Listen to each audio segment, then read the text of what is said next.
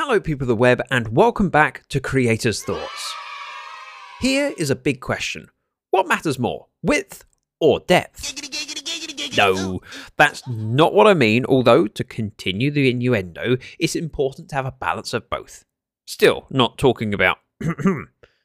Doesn't matter what a content creator makes, it's built to connect with an audience, and I want to talk about two measurements of connection. Width is how widespread the connection is, the target audience, if you will. How many people are going to want to consume your content? Depth, on the other hand, is about the strength of the connection you have with your audience. A strong example of width would be a video about how Marvel have set up a huge plot twist for the next phase of the Marvel Cinematic Universe. This is a topic that might be of interest to billions of people. Congratulations, you have a video with width. However, the audience that you've gained for this video have little loyalty to you. If you create something like a vlog, they are unlikely to follow your new content path. And even if you stick to your category of MCU, if someone else spots the next plotline twist and publishes before you, they're likely to go there. Next example a new iPhone is released. Hundreds of sizable channels will showcase the latest model. The information in the videos will be very similar, some near identical, but a lot of viewers will choose to watch a familiar creator's take. They trust the information to be accurate and enjoy that perspective. Perhaps they've calibrated to the unavoidable biases this creator has. Maybe they just appreciate the way that kittens always feature in the videos. Whatever the reason or combination of reasons, they choose the reviewer because of a connection. This is depth of appeal.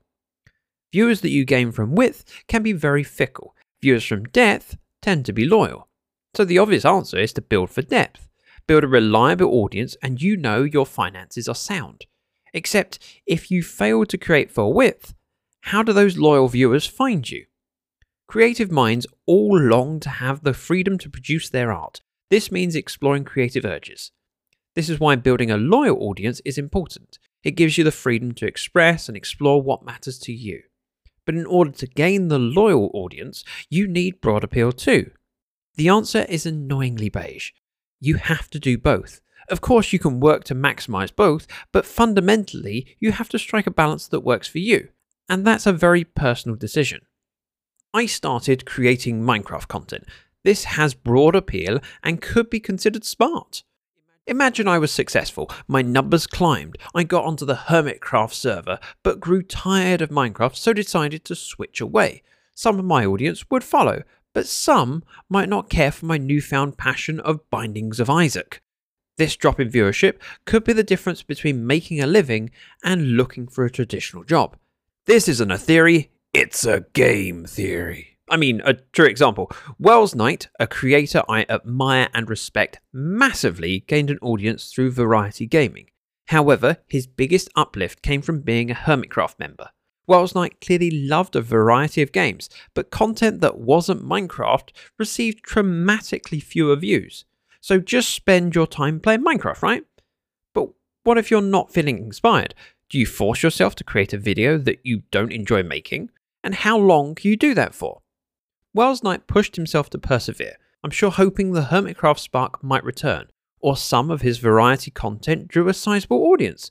He's an amazing creator I and friends of mine continue to enjoy, and it's hard to see a creator restricted by a lack of depth of appeal. Was it unwise to join Hermitcraft because of the fickleness of most of the viewers? No, it helped millions of people discover him, and that's the first step towards creating a connection of depth. Did I play Minecraft because of its appeal? No, I played it because I enjoy it. I never expected to make an income from content creation. It's not near enough to consider making a full time career, and I like that. I explore my creative and social outlets without the pressure to get enough in from my passion to pay the bills.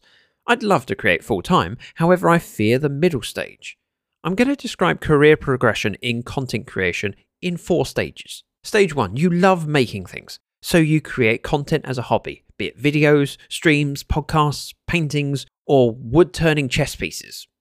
Stage 2, you earn some money from your creativity. This is a nice bonus, helps pay for some of the supplies, perhaps a little bit towards bills, and helps to justify the time you invest.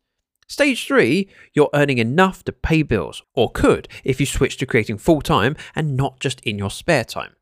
Stage 4, you've grown massive. Millions of viewers. You can rely on your audience to support you in your creative endeavors. While I'm certainly not in stage 3, I still fear creating content that requires depth of connection.